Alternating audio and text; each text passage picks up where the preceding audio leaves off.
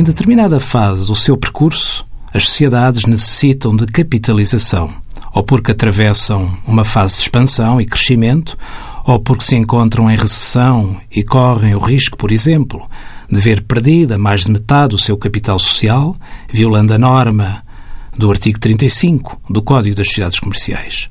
Daí surge a necessidade, por vezes imperiosa, de se capitalizarem e a figura das prestações suplementares. Prestações suplementares de capital têm uma função dupla: a capitalização da sociedade, ou seja, adequar o capital próprio às necessidades sociais, ou então, também, pode funcionar como uma garantia dos credores, porque não podem ser restituídas se o capital próprio ficar inferior à soma do capital e da reserva legal.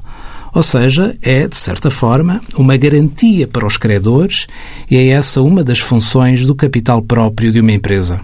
As prestações suplementares representam um reforço do capital próprio e contribuem para a capitalização e para a proteção dos credores. O capital próprio e o capital social devem ser vistos cada vez mais com maior credibilidade e não apenas como uma obrigação legal decorrente do cumprimento do Código das Sociedades Comerciais apesar de poderem ser consideradas um capital adicional, não implicam um aumento do capital ou uma redução deste, caso haja a restituição aos sócios. O capital social representa um montante fixo, enquanto as prestações suplementares pode-se considerar serem uma parte móvel do capital próprio. Envie as suas dúvidas para conselhofiscal.tsf.occ.pt.